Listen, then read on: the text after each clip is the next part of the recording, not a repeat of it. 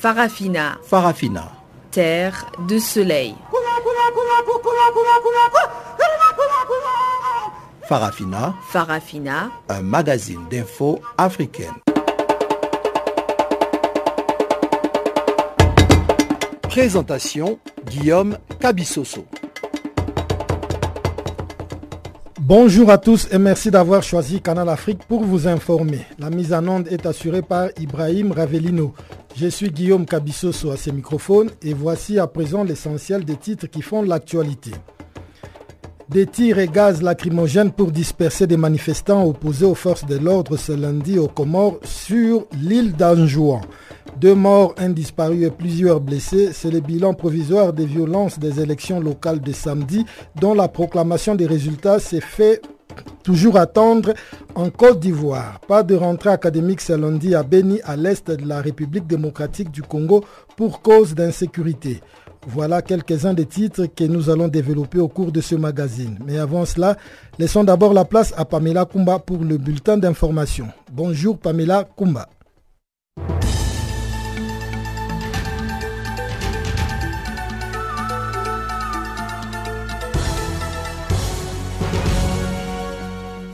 Bonjour Guillaume et bonjour à tous ceux qui nous suivent. Aux Comores, l'île d'Anjouan est en proie à une insurrection depuis 4 heures du matin, heure locale à Tsamoudou, la capitale. Toutes les routes étaient bloquées avec des arbres abattus, des cailloux et des pneus, selon des sources sur place. Des manifestants sont sortis dans les rues pour crier leur colère et dénoncer le pouvoir répressif du colonel Azali Assoumani.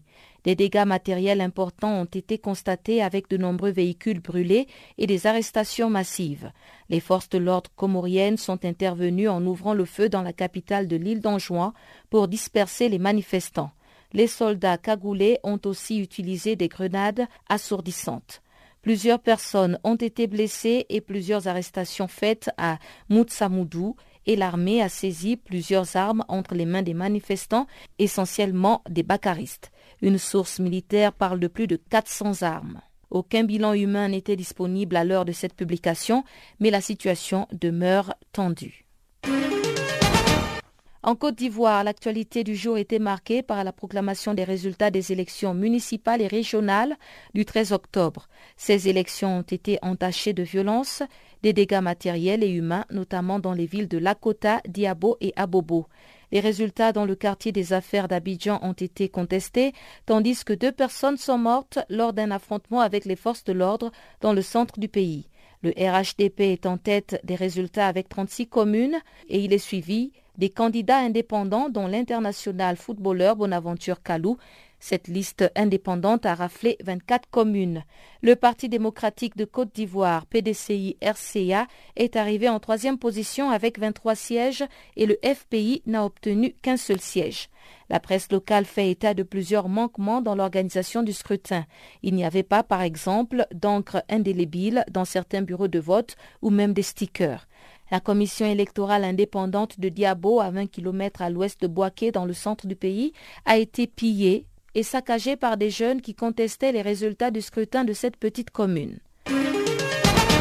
Et puis, toujours en Côte d'Ivoire, le PDCI a tenu ce lundi son sixième congrès extraordinaire à Douacro. Les enjeux de la rencontre s'articulent autour du divorce du parti d'Henri Conan Bédier avec le RHDP, les résultats des élections couplées du 13 octobre et l'élaboration des stratégies pour la présidentielle de 2020. Maurice Guy Kawe, le secrétaire exécutif du PDCI, a déclaré la veille à la presse que le PDCI veut être candidat en 2020 de façon autonome. La rivalité avec l'ex-allié RHDP sera donc au cœur de ce congrès. Le président de l'une des branches du FPI, Pascal Affingessan, a pris part à ce sixième congrès extraordinaire du PDCI et sa présence s'inscrit dans le cadre de la nouvelle alliance qu'il a tissée avec le PDCI RDA, au cœur d'une coalition de l'opposition en gestation. Ce sixième congrès, appelé par ses organisateurs Congrès de la stabilité et de la clarification, se tient dans un climat d'incertitude pour l'avenir du parti. Journée ville morte à Conakry, selon nos confrères d'Africa Guinée, de nombreux citoyens ont répondu à l'appel de Seloudalin Diallo, chef de file de l'opposition, en s'abstenant d'ouvrir leur lieu de commerce au marché Taouya dans la commune Ratomana. Par contre, le trafic routier était dense sur l'axe Kipé-Taouya-Amdalaï dans la matinée. Le même constat se dressait sur l'autoroute Fidel Castro. Des pick-up de la gendarmerie étaient par ailleurs postés à plusieurs endroits entre Bambeto et Kossa. L'opposition a appelé à observer ces journées villes mortes pour exprimer leur mécontentement dans la manière dont les élus municipaux sont en train d'être installés à travers le pays. L'opposition dénonce également une violation de l'accord politique du 8 août dernier. Et Burkina Faso, pour terminer, le collectif international Mémorial a procédé ce lundi à la pose de la première pierre du mémorial dédié au capitaine Thomas Sankara. Le feu président burkinabé a été assassiné au Conseil de l'Entente lors du coup d'État d'octobre 1987. C'est ce même site qui abritera donc ce monument constitué d'une statue géante de 5 mètres en ronde bosse lui rendant hommage. La statue symbolisant le capitaine Thomas Sankara et ses douze compagnons de lutte est entièrement réalisée en bronze patiné à partir de la cire perdue. Ce mémorial vise à perpétuer la vie et l'œuvre de Thomas Sankara, selon le président du comité international du mémorial, le colonel Bernard Sano. Et voilà qui met terme à ce bulletin. Merci de l'avoir suivi. Restez connectés pour la suite avec Guillaume Cabissoso.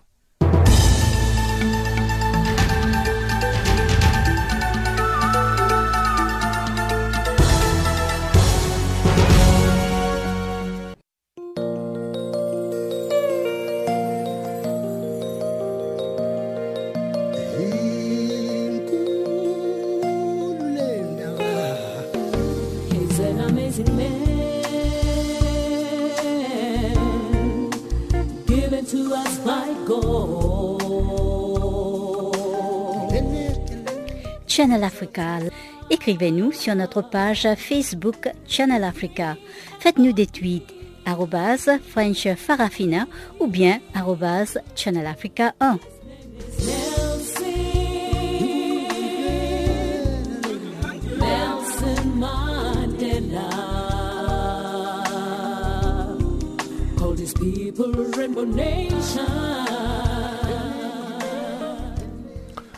Rebonjour à tous. Au Comores, l'île d'Anjoua est en proie à une insurrection depuis 4 heures du matin, heure locale. Des manifestants s'affrontent contre les forces de l'ordre en Samoudou, la capitale. L'armée est intervenue pour dégager des barricades et les manifestants à coups de tirs et gaz lacrymogènes. Pour plus de détails, Pamela Kumba a joint le représentant du parti Joua, Aboubakar Aboud. Il est originaire d'Anjouan et revient sur les affrontements à Samoudou. Alors en fait, les gens se sont réveillés ce matin avec des barricades partout dans l'île, c'est-à-dire tous les axes routiers ont été bloqués. C'est un mouvement populaire apparemment qui semble vouloir montrer qu'elle est en désaccord avec euh, le président, le colonel Azali.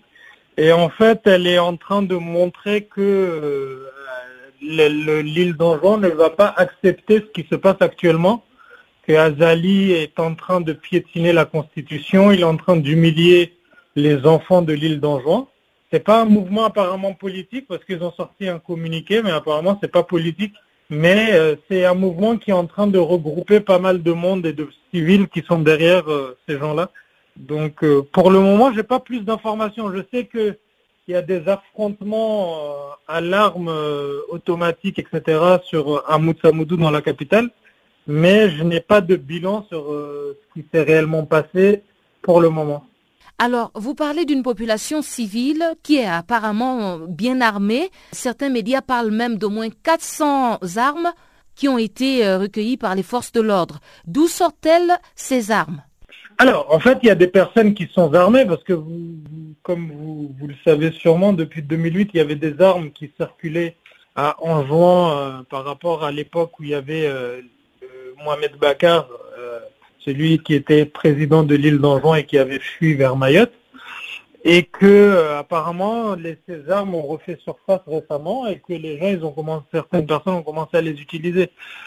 Euh, après, il y a des rumeurs qui disent que certains militaires auraient quitté l'armée pour rejoindre cette population, d'où le fait que ces armes sont utilisées Là, pour le moment, je ne pourrais pas vous confirmer euh, l'une des deux versions, je ne sais pas exactement.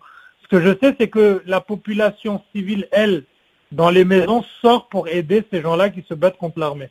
Mais certains médias euh, parlent de manipulation, on, suspecte même que le parti euh, de l'opposition, le JOA, est impliqué. Est-ce que à ce stade, on peut déjà parler de manipulation politique? Écoutez, le, gouvernement a, pour cible favorite le parti JOA. Tout ce qui se passe dans le pays, ils accusent, dès l'instant où il se passe quelque chose, ils accusent toujours le parti JOA. Euh, lors du référendum, le pseudo-référendum qui a eu lieu le 30 juillet, euh, un militaire a malheureusement eu la main coupée. Dix minutes plus tard, le ministre de l'Intérieur a dit que ça venait du parti Joie. Je ne sais pas comment il a su à l'instant où il a appris la nouvelle que c'était le parti Joie. Et, les, tous les problèmes qui se passent aux Comores, ils indexent systématiquement le parti Joie. Donc aujourd'hui, qu'on nous accuse, qu'on accuse le parti Joie d'être derrière, ça ne m'étonne pas de la part du, pouvoir euh, du colonel Azali. Il sait que le parti joie est le parti majoritaire, donc il faut indexer à tout prix le parti joie. Mais là, ce n'est pas du tout politique. Il y a des gens de tous les bords politiques qui sont actuellement en train de se battre. Ça n'a absolument rien de politique. Et est-ce qu'à l'heure où nous parlons, il y a déjà eu une accalmie ou bien euh, les combats se poursuivent? Les combats semblent se poursuivre. Euh, depuis une dizaine de minutes, j'entends apparemment qu'il n'y a plus d'armes qui retentissent. Mais euh, ça, a déjà été le cas il y a deux heures de temps. Il y avait pendant une bonne vingtaine de minutes, il n'y avait pas d'armes et puis ça a repris. Donc je ne pourrais pas vous dire que c'est fini, mais là, depuis une dizaine de minutes, on me dit qu'il y a une accalmie. Deux morts, un disparu, plusieurs blessés et des nombreux biens matériels détruits. C'est le bilan provisoire des violences des élections locales qui se sont déroulées en Côte d'Ivoire le samedi dernier. La proclamation des résultats de ces élections locales s'est fait progressivement depuis la fermeture des bureaux de vote le même samedi soir. Pour le moment, c'est la liste parrainée par la coalition au pouvoir, le RHDP, qui est en tête des premiers résultats définitifs par commune proclamés par la Commission électorale indépendante, la CI, qui a affirmé sa volonté d'engager des poursuites contre des personnes auteurs des violences électorales. Célé Marius Kwasi est notre correspondant à Abidjan. Alors que plus de 6 millions d'électeurs étaient appelés à voter à ces élections locales, elles n'ont pas vraiment attiré grand foule. Un taux de participation oscillant entre 25 et 35 a été enregistré pour ces élections. Un taux de participation en deçà du taux habituel. La voix de la porte-parole de la commission électorale indépendante, Victoire Allais, qui proclamait les résultats de ce scrutin en direct sur les antennes de la radiodiffusion télévision ivoirienne, aura rythmé le cours de cette nuit. Mafia Commune, inscrit 7062, votant 4333, taux de participation 61,36%, bulletin nul 105, bulletin blanc 24, suffrage exprimé 4228 est déclarée élue la liste RHDP conduite par Sie Ien Yakuba. La coalition au pouvoir en Côte d'Ivoire, le Rassemblement des Oufoutistes pour la démocratie et la paix, le RHDP, est en tête des premiers résultats des élections municipales communiquées, suivi par des candidats indépendants, des candidats qui n'ont été parrainés par aucun parti politique, et ensuite par le PDCI, le Parti démocratique de Côte d'Ivoire de l'ex-président Henri Conan Bédier. Jamais aucune élection locale n'a suscité de vives protestations et enregistré autant de violence en Côte d'Ivoire. Les élections en elles-mêmes sur toute l'étendue du territoire se sont déroulées dans le calme. C'est l'étape du dépouillement des unes et de la proclamation des résultats qui a été émaillée de plusieurs incidents violents, avec notamment la mort d'une personne dans le centre-ouest du pays au cours d'une bagarre qui a éclaté entre supporters de deux candidats, et la mort d'une autre personne dans un bureau de vote dans la commune d'Abobo au nord d'Abidjan. Par ailleurs, de nombreux blessés ont été enregistrés dans la localité de Divo lors d'échauffourées entre partisans d'un candidat indépendant et celui du RHDP. Plusieurs autres incidents sont survenus au cours desquels des urnes des isoloirs ont été brisées et du matériel électoral emporté. Et ces violences ont été exacerbées dans la plupart des cas par le fait que plusieurs candidats ont annoncé leur victoire et la défaite de leurs adversaires sur les réseaux sociaux sans qu'il ne soit possible de vérifier leur dire dans l'immédiat. Des annonces faites avant même celle de la CEI, la seule structure chargée de proclamer le résultat définitif des élections. Ou encore par le fait que certains candidats aient signalé des irrégularités dans le processus d'organisation de ces élections et aient appelé leurs militants à manifester. Écoutons à propos le candidat Jacques Ewo, candidat soupçonnant la CEI de modifier le résultat des élections en faveur de son adversaire. Des policiers arrivent, donc un un cordon sécuritaire se met en place, prennent les urnes, avec bien sûr avec nos militants qui sont molestés, et ils prennent les urnes et d'après eux, ils se rendent donc à la CU départementale. À notre grande surprise, nous accompagnons donc euh, euh, ces, urnes. On arrive là-bas et on découvre que les bureaux où ont été déposées les urnes, il y a une maison mitoyenne de ce bureau-là, c'est la maison de la mère de notre adversaire. Force surpris, nos militants trouvent qu'il y a quelque chose qui ne va pas, nous assistons donc à un braquage électoral. Déjà, on trouve que c'est assez bizarre pour dire que nous refusons cela. Nous n'admettrons pas cela. La commission électorale indépendante a émis le vœu qu'elle aurait souhaité voir ces élections se dérouler dans la convivialité sur toute l'étendue du territoire ivoirien. Elle a regretté le fait qu'elles ont été malheureusement émaillées de plusieurs violences meurtrières. Aussi a-t-elle promis de porter plainte et de poursuivre en justice toutes les personnes qui ont fait irruption dans les bureaux de vote pour commettre des actes de violence de quelque nature qu'ils soient. Sur le plan politique, le scrutin était surtout un bras de fer entre le Rassemblement des Oufotistes pour la démocratie et la paix, le RHDP, la coalition du président Alassane Ouattara et son ancien allié, le Parti démocratique de Côte d'Ivoire, de l'ex-président Henri Conan Bédier, qui a quitté, il faut le signifier, l'alliance deux mois avant le scrutin. Depuis Abidjan, c'est les Marus pour Canal Afrique.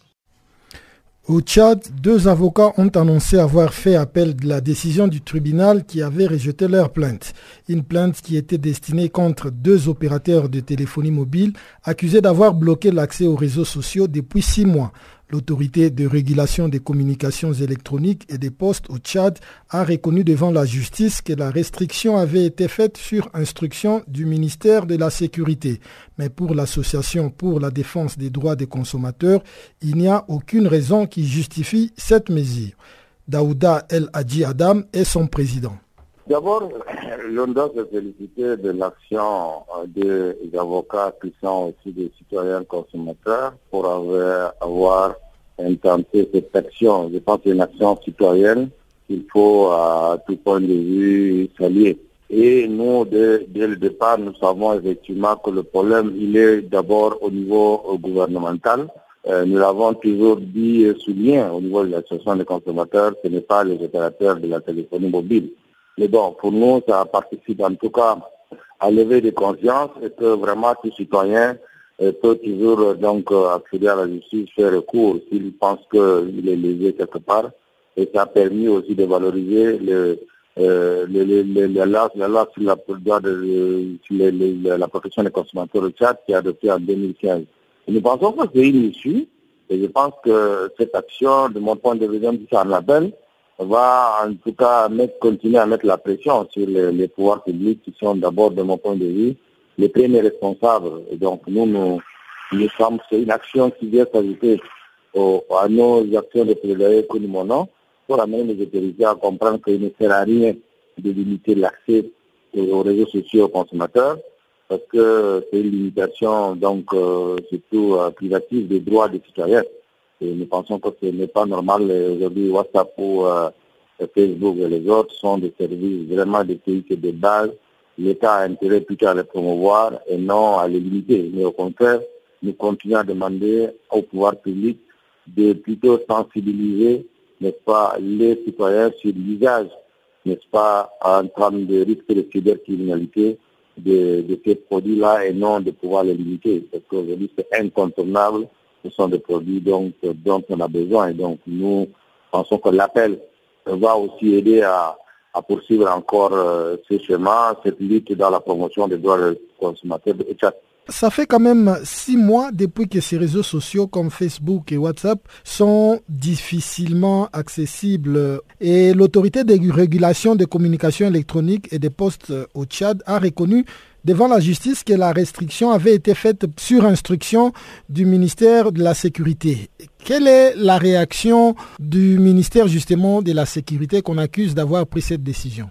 Non, non, c'est un silence. Nous, nous le savons. En tout cas, nous, en tant qu'organisation de consommateurs, nous savons déjà que la restriction venait du point de vue sécuritaire. Nous euh, nous n'avons pas attendu le procès pour le savoir. C'est une situation de fait que nous savons, parce que ce n'est pas la première fois dont des raisons sécuritaires ont été évoquées. Cette fois-ci, le ministère a brillé par son silence.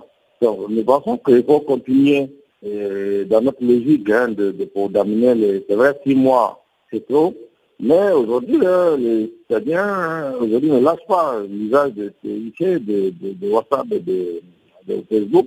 Ils se connectent avec les VPN, donc ça montre l'engagement. Donc le gouvernement finira par céder.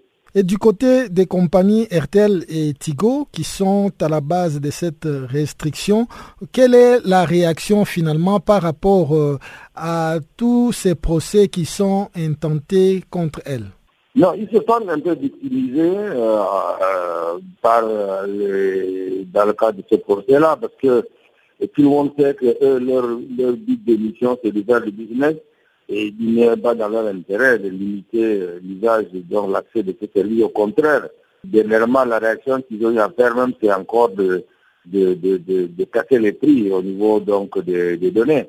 Donc ça montre que eux, à ce niveau, je pense que le problème est mal placé, mais peut-être que ça a permis de mettre l'autorité de régulation à nu euh, par rapport à cette position qui, euh, par le passé, les gens ne le savaient pas, parce que les gens pensaient que c'est les opérateurs qui ont ont restreint l'accès. Ce n'est pas de leur intérêt. C'était Daouda El Hadji Adam, président de l'Association pour la défense des droits des consommateurs au Tchad. Au Sénégal, plusieurs opposants ont été libérés dimanche après avoir été interpellés samedi lors d'une manifestation interdite de l'opposition des opposants sénégalais qui ont tout de même réussi à tenir un meeting dispersé par les forces de l'ordre. Bokar Lee, le secrétaire du Front pour la défense des valeurs de la République, qui figurait parmi les interpellés, revient au micro de Pamela Kumba, notamment sur les objectifs de la dite manifestation qui visait à demander, entre autres, des élections libres et transparentes en 2019.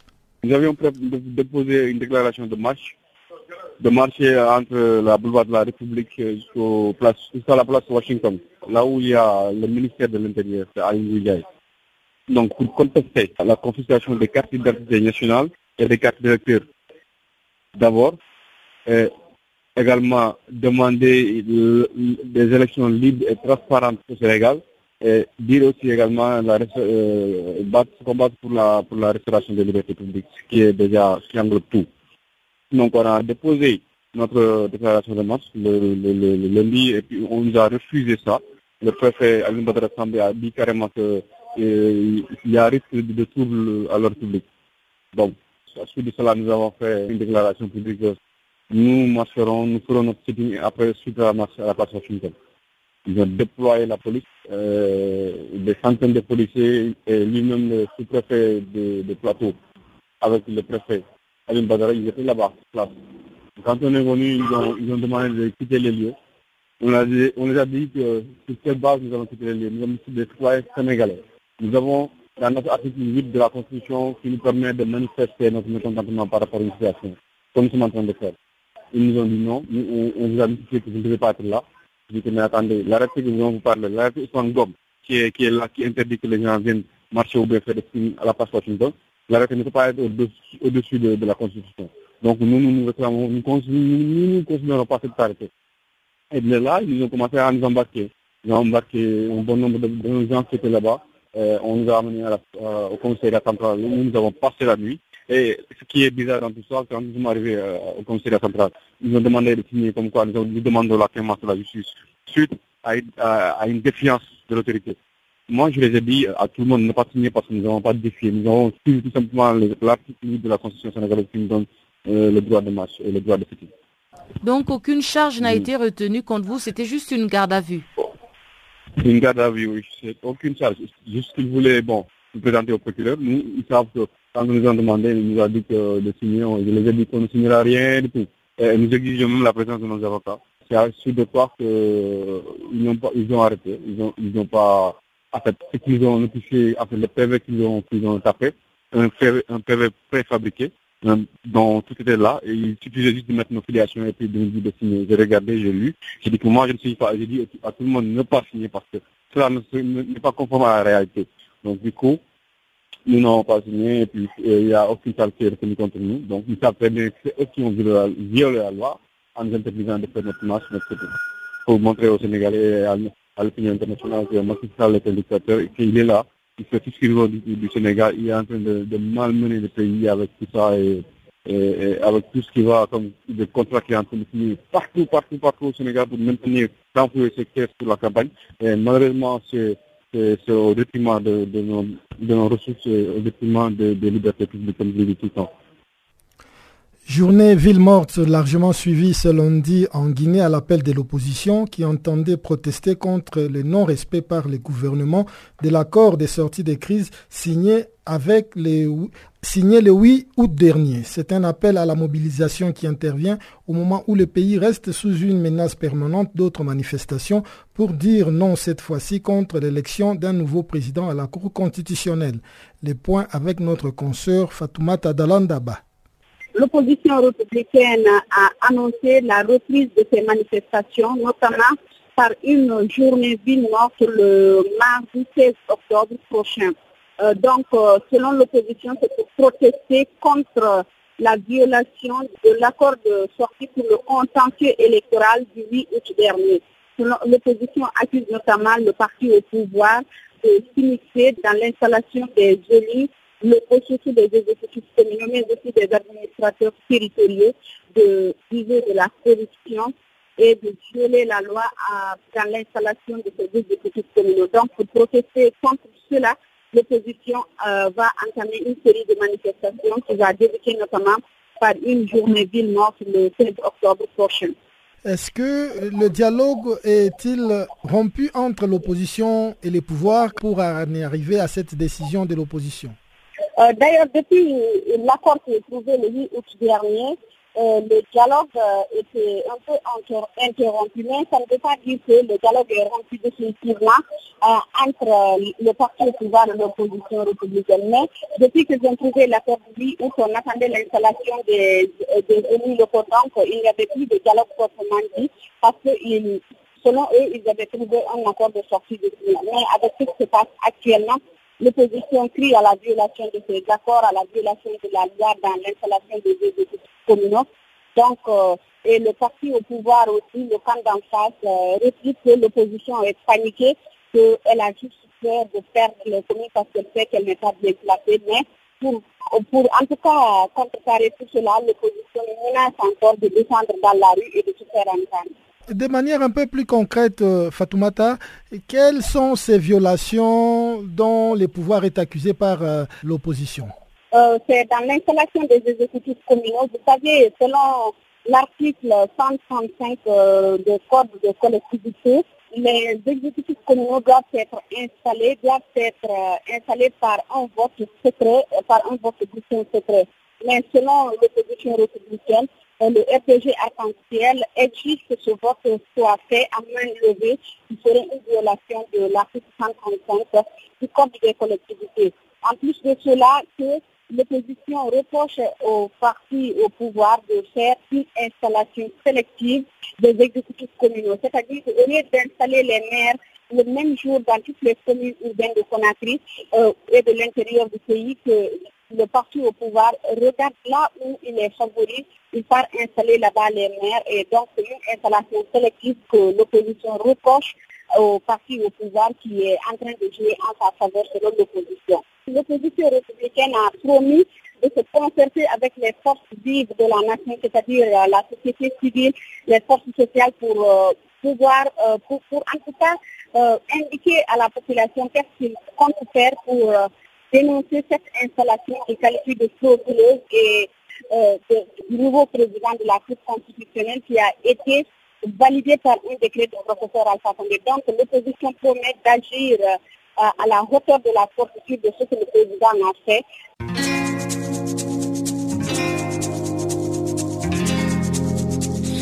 Vous écoutez Farafina, un programme en français sur Canal Afrique émettant de Johannesburg.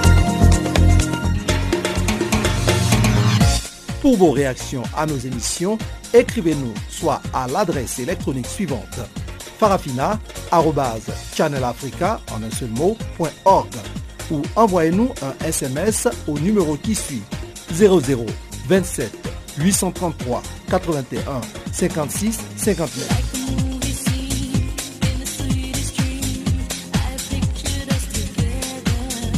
Notre adresse électronique farafina@ Channel Africa en un seul mot.org ou par SMS 0027 833 81 56 51.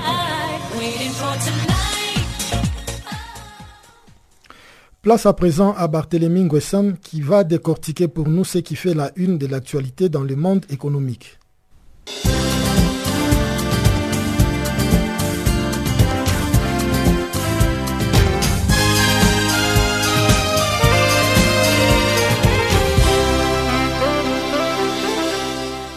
Bonjour et bienvenue à tous. Commençons cette édition du bulletin de l'économie en Afrique du Sud. Le président Cyril Ramaphosa a symboliquement rendu à une population noire des terres qui leur avaient été dépossédées sous l'apartheid. C'était à l'occasion d'une cérémonie tenue dimanche à Mpangeni, dans la province du KwaZulu-Natal, au nord-est de l'Afrique du Sud. La communauté Kwam Kwanazi vient ainsi de rentrer en possession de ces terres. Sous l'apartheid, elle avait été privée d'environ 4586 hectares. Le président Ramaphosa a promis d'accélérer ce type de transfert. Il envisage de modifier la constitution pour autoriser des expropriations sans indemnisation. Le ministre algérien des Affaires étrangères Abdelkader Messael a exprimé dimanche à Alger le souhait de son pays à développer avec le Nigeria une coopération féconde, diversifiée et mutuellement bénéfique. Le chef de la diplomatie algérienne s'est exprimé lors de la quatrième session de la haute commission mixte algéro-nigériane qu'il a coprésidée avec son homologue nigérien Geoffrey Onyema. M. Abdelkader Messael a indiqué à cette occasion que la volonté qui anime les deux pays en matière de coopération doit se traduire par la mise en œuvre de projets concrets. Le ministre algérien des Affaires étrangères s'est dit convaincu que plusieurs accords de coopération viendront intensifier le cadre juridique qui régit la coopération bilatérale, et cela afin de renforcer l'efficacité, d'en diversifier les domaines et de l'adapter aux réalités ainsi qu'aux priorités des deux pays? En marge de cette rencontre, le ministre algérien a fait part de projets importants en cours d'élaboration, notamment la route transsaharienne reliant Alger à Lagos, la réalisation du gazoduc transsaharien et le câble de fibre optique. Le ministre nigérien des Affaires étrangères, Geoffrey Onyema, est arrivé dimanche à Alger pour une visite de travail de deux jours. Il conduit une délégation d'officiels et d'hommes d'affaires du Nigeria. Le président égyptien Abdel Fattah al-Sisi entreprend une visite d'État de trois jours en Russie. Le porte-parole du président égyptien Bassam Radi a annoncé l'information le dimanche dans un communiqué. M. Radi a indiqué que le président al-Sisi va rencontrer son homologue russe Vladimir Poutine et discuter des moyens à leur disposition pour renforcer leurs relations bilatérales à tous les niveaux. Le porte-parole du président égyptien a ajouté que les deux leaders vont s'entretenir notamment de la première centrale nucléaire égyptienne qui doit être construite par la Russie et de la création de la grande zone industrielle russe dans la région égyptienne du canal de Suez. La Banque africaine de développement, la BAD, vient d'approuver un financement de 3,6 millions d'euros en faveur de la Guinée pour soutenir la réalisation d'infrastructures routières.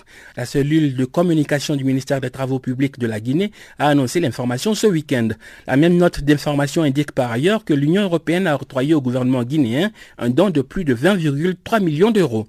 Ces différents investissements sont destinés en partie à l'aménagement et au bitumage de l'axe routier allant du Bokeh dans le nord-ouest du pays à Kebo en territoire bissau-guinéen.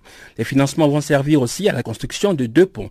Le budget global pour ce projet d'infrastructure routière d'envergure sous-régionale s'élève, selon les estimations des services techniques du ministère des Travaux publics, à plus de 80 millions d'euros. L'axe routier Bokeh-Kebo fait partie du corridor routier transafricain Dakar-Lagos. Il va permettre de renforcer l'intégration sous-régionale grâce à l'amélioration des échanges commerciaux ainsi que la mobilité des personnes et des biens entre la Guinée et la Guinée-Bissau.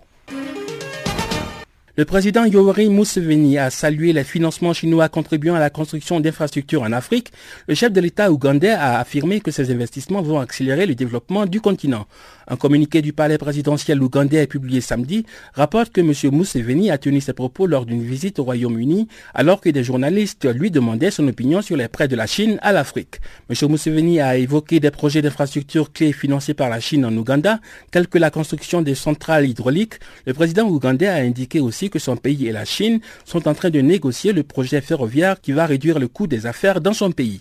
Le président Yoweri Museveni, qui rencontrait la communauté britannique des affaires, les a exhortés à investir en Afrique, il a fait remarquer que les économies du continent se développent rapidement. Au Congo-Brazzaville, le ministre du Commerce vient d'interdire la promotion des boissons alcoolisées par les sociétés brassicoles. L'objectif du gouvernement congolais est de mettre un terme à la consommation immodérée d'alcool. L'Observatoire congolais des droits des consommateurs estime que la décision intervient en retard car la promotion des bières a vraiment gagné du terrain. Les brasseries du Congo en abrégé et Brasco n'ont pas souhaité de leur côté expliquer l'incidence que pourrait avoir la mesure gouvernementale sur leur chiffre d'affaires. La compagnie aérienne Ethiopian National Airways a lancé samedi son premier vol commercial entre Addis Abeba et Mogadiscio, et cela après 41 ans. L'avion a atterri à l'aéroport international Aden Adé de Mogadiscio en présence d'Abdirahman Omar Osman, le maire de la capitale somalienne, et de Abera Lemi, le président directeur général d'Ethiopian National Airways. La compagnie éthiopienne prévoit 4 vols par semaine sur cet itinéraire. Rappelons qu'Ethiopian Airlines a lancé en juillet les premières liaisons aériennes entre Addis Abeba et l'Érythrée après 20 ans. Voilà, ainsi prend fin notre bulletin de l'économie. Merci de l'avoir suivi.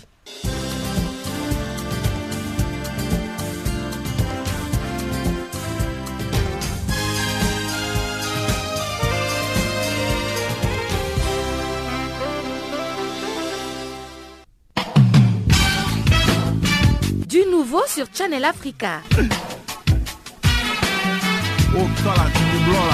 Parafina, votre programme en français change d'horaire sur nos différentes plateformes. À partir du 1er novembre 2017, retrouvez-nous de 16h à 17h en temps universel sur DSTV, canal 802 et sur Internet live streaming à l'adresse channelafrica.co.za. En ondes courtes et sur satellite, retrouvez-nous tous les jours à la même heure de 16h à 17h en temps universel mais aussi en rediffusion de 23h à minuit. Channel Africa, la perspective africaine.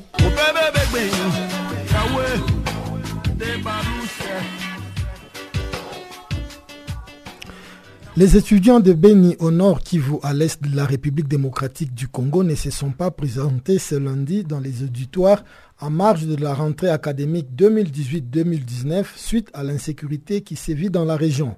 Les étudiants qui déplorent la mort de leurs camarades lors de plusieurs incursions des éléments des ADF dans la ville exigent le retour du calme avant toute reprise des activités académiques. Gisèle Kaimbani est notre correspondante à l'est de la République démocratique du Congo.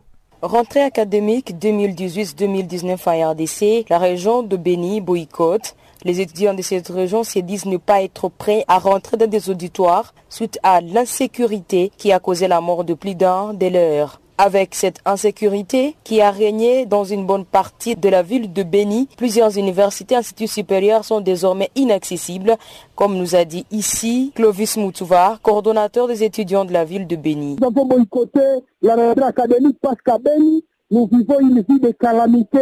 La population de Béni est sauvagement tirée sous l'impuissant barbe du gouvernement central alors, c'est une façon pour nous de montrer l'opinion locale, nationale et internationale que nous avons besoin de la paix. La paix est un droit naturel. Nous ne pouvons pas aller aux auditoires tant qu'on a tué nos mamans, on a tué nos petits frères, on a tué nos petites sœurs, on a tué les nôtres. C'est inacceptable de partir à l'école quand on est à deuil.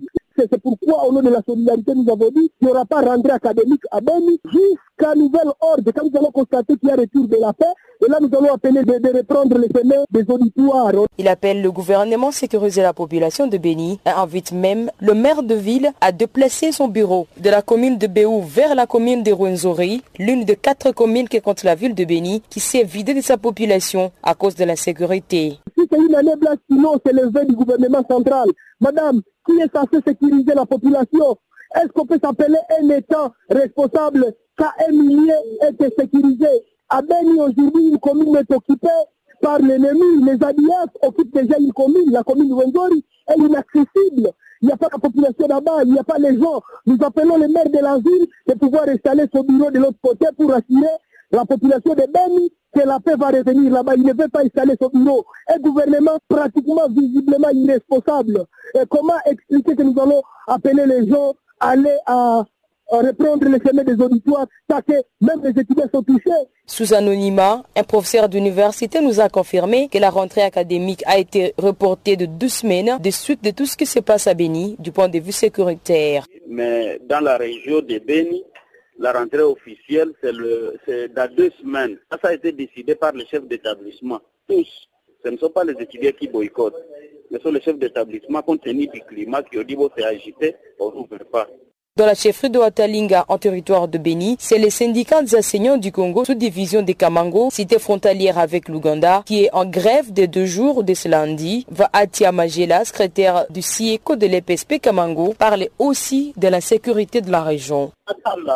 Nous avions décrété des journées ville en territoire de Beni. Nous sommes en train de nos frères, là où nous devons pleurer avec nos amis, nos frères qui sont en train de pleurer. Nous avions perdu euh, le préfet de l'Institut Kima, nous avions perdu élèves. C'est pourquoi nous avions décrété deux journées ville mortes en chefferie de Watalinga. Vous, vous savez qu'il n'y a pas la sécurité. Nous sommes en train de chercher la sécurité pour que tout le monde nous puissions achever la calendrier scolaire. Le ministre de l'enseignement supérieur et universitaire en RDC, se trouvant dans l'Est, a ainsi laissé la rentrée scolaire à partir du Sud Kivu, où il séjourne. Depuis Goma, Gisèle Kaimani pour Canal Afrique. Toujours en République démocratique du Congo, alors que l'UNICEF s'est félicité du fait que 80% des enfants dans la zone affectée par les virus Ebola soient désormais retournés à l'école, l'OMS signale que le seuil de 200 cas d'Ebola a été franchi avec 165 cas confirmés et 25 probables. L'épicentre s'est déplacé de Mangina à Beni à l'est du pays où les conditions sécuritaires compromettent la riposte, une situation qui inquiète particulièrement l'OMS. Tariq Jassarevic est le porte-parole de l'OMS à Genève. Il est interrogé par Christina Silvero.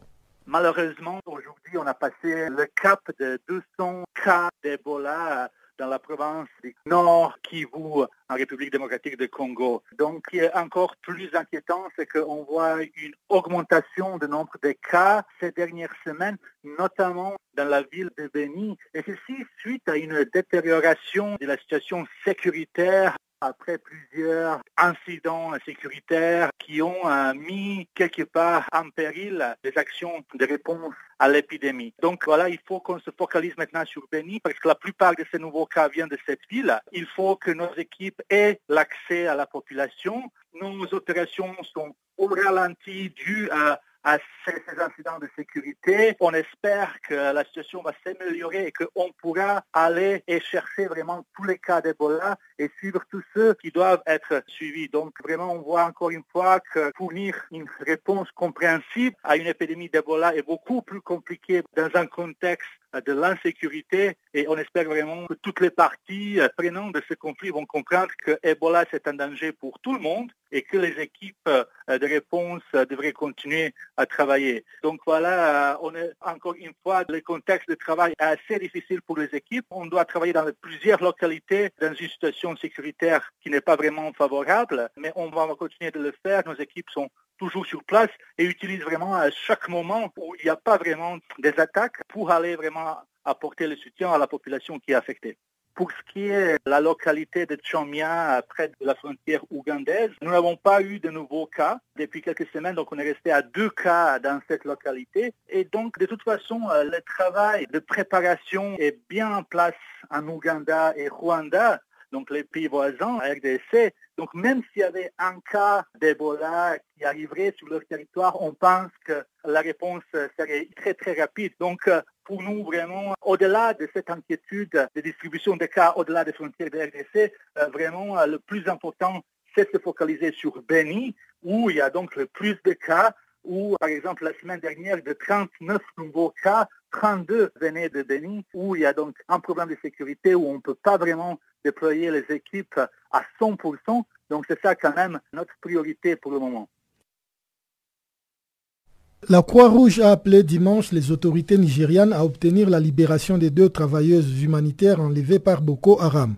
Les deux professionnels de la santé avaient été enlevés en mars dernier au cours d'une attaque dans la ville d'Iran, dans l'extrême nord-est du Nigeria. L'appel de la Croix-Rouge survient à quelques heures seulement de l'expiration de l'ultimatum fixé par les groupes djihadistes qui menacent de les exécuter. C'est un compte rendu de Barthélémy Nguessan.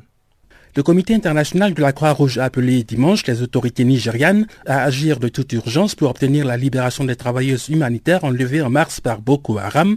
La Croix-Rouge a souligné dans un communiqué qu'il reste moins de 24 heures avant la date limite fixée par le groupe djihadiste qui menace de les exécuter.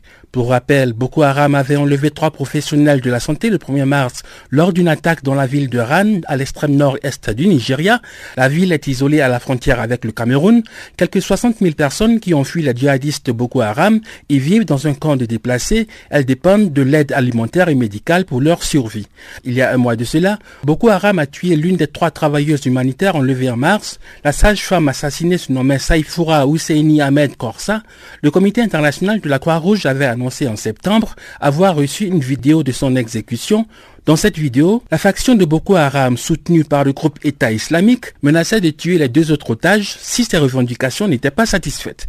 Dans son message lancé ce dimanche, M. Mamadou Sow, le chef des opérations de la Croix-Rouge dans la région du lac Tchad, a demandé à ceux qui sont impliqués dans cette affaire d'éviter une répétition de cette issue catastrophique. Le responsable de la Croix-Rouge a appelé les ravisseurs à faire preuve de miséricorde et de ne pas tuer les deux humanitaires qui ne faisaient qu'aider les habitants dans le nord-est du Nigeria. Les djihadistes pratiquent les enlèvements contre rançon afin de financer leurs opérations. D'autres fois, ils échangent avec le gouvernement nigérien leurs captifs contre des prisonniers appartenant à leur groupe. Outre les deux professionnels de la santé en otage, le comité international de la Croix-Rouge a également demandé la libération d'une écolière de 15 ans dénommée Léa Charibou. Boko Haram avait pris en otage l'écolière avec plus d'une centaine de ses camarades. L'attaque est survenue en février dans une école à Dachi, dans l'état du Yobe, au nord-est du Nigeria. Léa Charibou est la seule chrétienne du groupe capturé. Elle est aussi la seule à ne pas avoir été libérée depuis. Madame Patricia Donzi, la directrice des opérations de la Croix-Rouge pour l'Afrique, a demandé que tout soit fait pour que Charibou soit libéré rapidement, saine et sauve. Le président nigérien Mohamedou Buhari, qui est originaire du nord majoritairement musulman, a promis d'obtenir la libération des otages. La situation sécuritaire s'est largement détériorée dans de nombreuses régions du Nigeria. Le groupe djihadiste Boko Haram continue de semer la terreur dans le nord-est du pays et depuis 2009, l'insurrection du groupe extrémiste a causé au moins 20 000 morts et 2,6 millions de déplacés. Barthélémy Nguessan pour Channel Africa. Les Fonds des Nations Unies pour l'enfance a salué la démobilisation de plus de 830 enfants nigérians dans les rangs d'une milice locale qui lutte contre les extrémistes de Boko Haram dans le nord-est du pays. Pour sa part, l'ONU a salué ce qu'elle appelle une avancée significative dans le cadre de l'engagement pris par ces groupes armés pour mettre fin au recrutement et à l'utilisation d'enfants soldats. On écoute Christophe Boulierac, porte-parole de l'UNICEF à Genève, au micro d'Alpha Diallo il y a effectivement 833 enfants qui sont euh, libérés, qu'ils quittent euh, ce groupe armé, ce groupe euh, qui était finalement une milice locale hein, qui s'est créée en 2013 avec des enfants qui avaient à la fois un rôle de soutien au sein de cette milice et certains étaient impliqués directement dans des opérations militaires. Il y en a donc 833 qui vont retourner euh, à la vie civile. Ils font partie d'un nombre plus important, à peu près 1469 enfants que nous avons pu vérifier et qui doivent quitter ce groupe. Mais nous devons encore procéder euh, plus tard à plus de 2000 enfants au sein de ce groupe qui devront le quitter. Donc c'est une première étape euh, évidemment encourageante. Peut-on parler de victoire vu que c'est la première fois que ce groupe libère des enfants depuis septembre 2007 C'est une étape positive et surtout substantielle. 833 hein. enfants, c'est un nombre qui n'est pas euh, négligeable. Ce que cela montre, ça montre en fait euh, l'implication et le respect de la parole donnée de ce groupe qui a signé un plan d'action, il l'a signé en septembre 2017, puisque ce groupe était cité en fait dans l'annexe du rapport du secrétaire euh, général pour euh, euh, les enfants et les, groupes armés. Donc il était prévu dans ce plan d'action signé en septembre 2017 un certain nombre d'étapes et aujourd'hui c'est une manifestation concrète, mais comme je l'ai dit tout à l'heure, il faut que cela continue. Et malgré cette libération de 833 enfants soldats, reste-t-il encore beaucoup d'enfants soldats parmi ces, groupes Oui, il en reste. Ce groupe nous a parlé de 3700 enfants qui doivent quitter leur rang. Nous, euh, l'UNICEF, nous faisons partie de ce mécanisme de retour à la vie civile de ces enfants. Nous en avons identifié à peu près 1469. Donc les Pour être très clair, les 833 qui quittent aujourd'hui ce groupe font partie des 1469. Il y a donc euh, encore des enfants, il y a un, nombre d'enfants assez important, hein, puisque ce groupe nous a parlé de 3700 enfants au total. Il faut que ce travail continue. Cela montre vraiment que les filles ne sont pas épargnées. Je ne peux pas euh, vous dire si c'est nouveau ou pas, mais c'est extrêmement préoccupant et ça montre euh, que les enfants leur vie sont bafouées, qu'il s'agisse de garçons ou de filles. 40% de ces enfants aujourd'hui euh, qui ont été libérés, ils ont entre 11 et 15 ans. Donc il y a aussi quelques enfants de 11 ans hein, parmi euh, ces enfants libérés et 60% ont entre 15 et 18 ans. À ce stade, est-ce le CJTF, la Civilian Joint Task Force, est le seul groupe qui s'est engagé par rapport à la libération des enfants soldats, vu que l'UNICEF fait beaucoup de plaidoyer en ce sens oui, euh, il y a eu un, gros plaidoyer de l'UNICEF qui a commencé en, 2016 pour travailler avec ce groupe, pour signer ce plan d'action. Ce plan d'action ne s'est pas signé euh, à partir de rien. Il y a eu tout un travail de dialogue, toute une série de, procédures à suivre en fait. Et euh, ça a commencé donc en octobre 2016 et ça s'est concrétisé avec la signature de ce plan d'action en 2017. C'est effectivement le seul groupe qui a signé un plan d'action.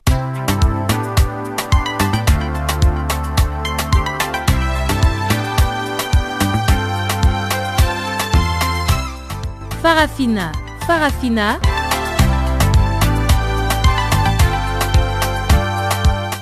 L'actualité panafricaine en français Ah bon? Mais oui, c'est tous les jours de lundi à vendredi 16h GMT. Sur Channel Africa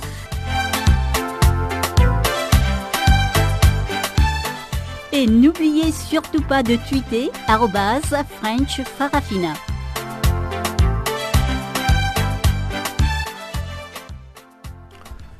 Et sans plus tarder, on retrouve une fois de plus Barthélémy Ngossen qui nous a préparé cette fois-ci les bulletins des actualités sportives du jour.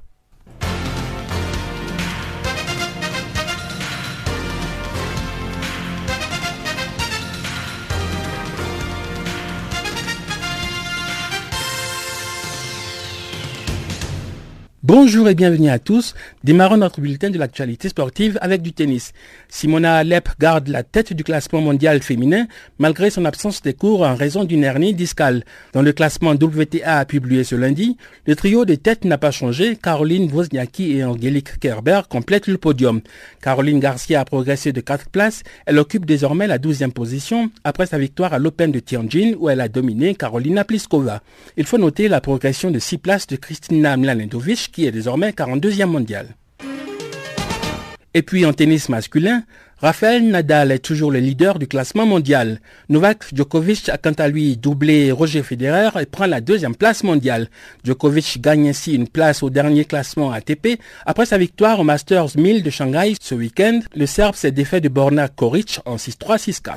Au classement ATP, Novak Djokovic n'a plus que 215 points de retard sur Rafael Nadal, qui est absent des cours pour soigner son genou douloureux. Roger Federer pointe désormais à la troisième place mondiale. Le Suisse a été éliminé en demi-finale à Shanghai. Shanghai. Usain Bolt a exprimé son exaspération en rapport à un contrôle antidopage inopiné. Le Jamaïcain a exhibé ce lundi sur son compte Instagram une convocation pour un test antidopage hors compétition. La convocation issue de la Fédération australienne de football survient au lendemain d'un match amical de football disputé par Usain Bolt. Le champion jamaïcain de 32 ans a été titularisé pour la première fois le vendredi dernier au sein des Central Coast Mariners. Bolt a inscrit un doublé pour le club australien qui lui a offert la possibilité de s'entraîner. Le détenteur des records du 100 et 200 mètres rêve maintenant de signer un contrat en tant que footballeur professionnel et cela à quelques jours de la saison australienne de Ligue A qui débute le 19 octobre prochain. Parlons maintenant des éliminatoires de la Coupe d'Afrique des Nations de football masculin 2019. Dans le groupe F, le Kenya s'est imposé à domicile ce dimanche en battant l'Éthiopie par 3 buts à 0. Les deux équipes s'étaient séparées sur un nul vierge au match aller en Éthiopie le mercredi, mais le dimanche dernier, Michael Olunga et Eric Joanna Omondi ont inscrit les deux premiers buts kenyans respectivement au 23e et 27e minute. Leur capitaine Victor Wanyama a célébré son grand retour au sein de l'équipe nationale en convertissant un penalty en seconde mi-temps. Cette victoire place le Kenya en tête du groupe F avec 7 points en 4 matchs, soit 3 de plus que l'Éthiopie. Ce groupe comprend également la Sierra Leone et le Ghana, dont les matchs ont été annulés par la Confédération africaine de football en raison des sanctions de la FIFA contre la Sierra Leone. Le Kenya est ainsi en passe de réaliser son retour sur l'échiquier africain. Sa dernière participation à une Coupe d'Afrique des Nations remonte en 2004. Toujours dans le cadre des éliminatoires de la Cannes 2019, la Guinée-Bissau a pris sa revanche dimanche face à la Zambie en s'imposant par 2 buts à 1. La Zambie avait remporté le match aller sur le même score à domicile en milieu de semaine. Dans ce groupe K, la Namibie et le Mozambique qui s'affrontent ce mardi comptent 4 points en 3 matchs, tandis que la Zambie termine au bas du tableau avec 4 points en 4 matchs. La Guinée-Bissau se prépare ainsi à disputer sa deuxième Coupe d'Afrique des Nations consécutive. Leur première participation à la Cannes date de 2017. Dans les autres affiches la troisième journée des éliminatoires de la Cannes 2019, le Sénégal a dominé samedi le Soudan sur le score de 3 à 0, quand l'Afrique du Sud étriait de son côté les Seychelles par 6 buts à 0. Sénégalais et Sud-Africains seront en déplacement ce mardi, respectivement au Soudan et aux îles Seychelles, pour les matchs retour. Ces rencontres vont compter pour la quatrième journée des éliminatoires de la Cannes 2019 qui va se dérouler au Cameroun. Quelques brefs de football à présent pour terminer notre bulletin de sport. Mohamed Salah ne fera pas le déplacement de Mbabane pour le match retour du duel Égypte-Swaziland, comptant pour les éliminatoires de la Cannes 2019. L'allié des Pharaons souffre d'une élongation survenue en fin de match aller ce vendredi. Salah a quitté la sélection nationale égyptienne pour se faire soigner en Angleterre. Et puis Didier Drogba quitte son club de deuxième division américaine.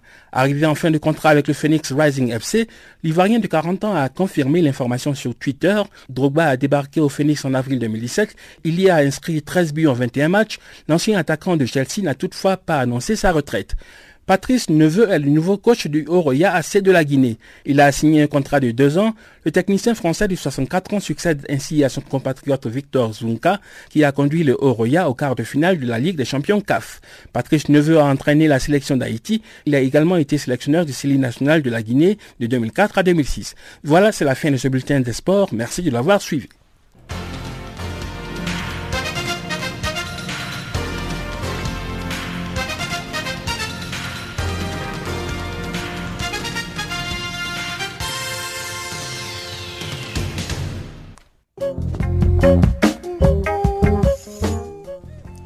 Voilà qui met également un point final à ces magazines des actualités. Mesdames, Mesdemoiselles et Messieurs, merci de votre aimable fidélité. Retrouvons-nous demain à la même heure et sur la même fréquence pour plus de nouvelles sur Canal Afrique, la perspective africaine de l'information. Au revoir.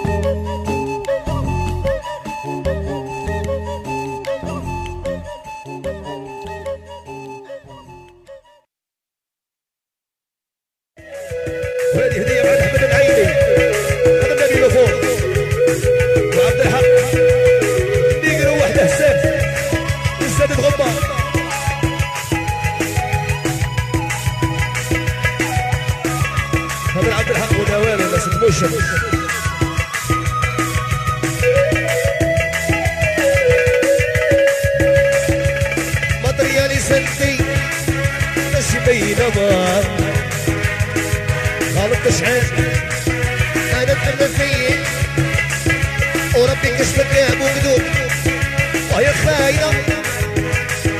ستة فينا فينا تبغيني فينا نبغيك ايوا شلبلة العباس بزاف بزاف.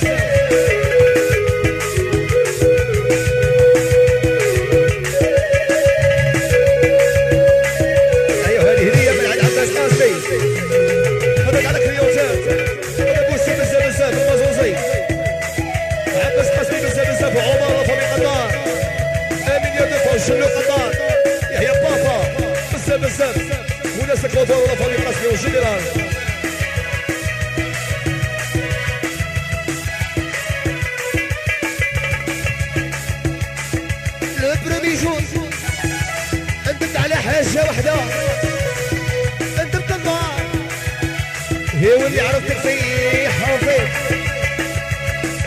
البريمي جور انت على حاجة وحدة نبي.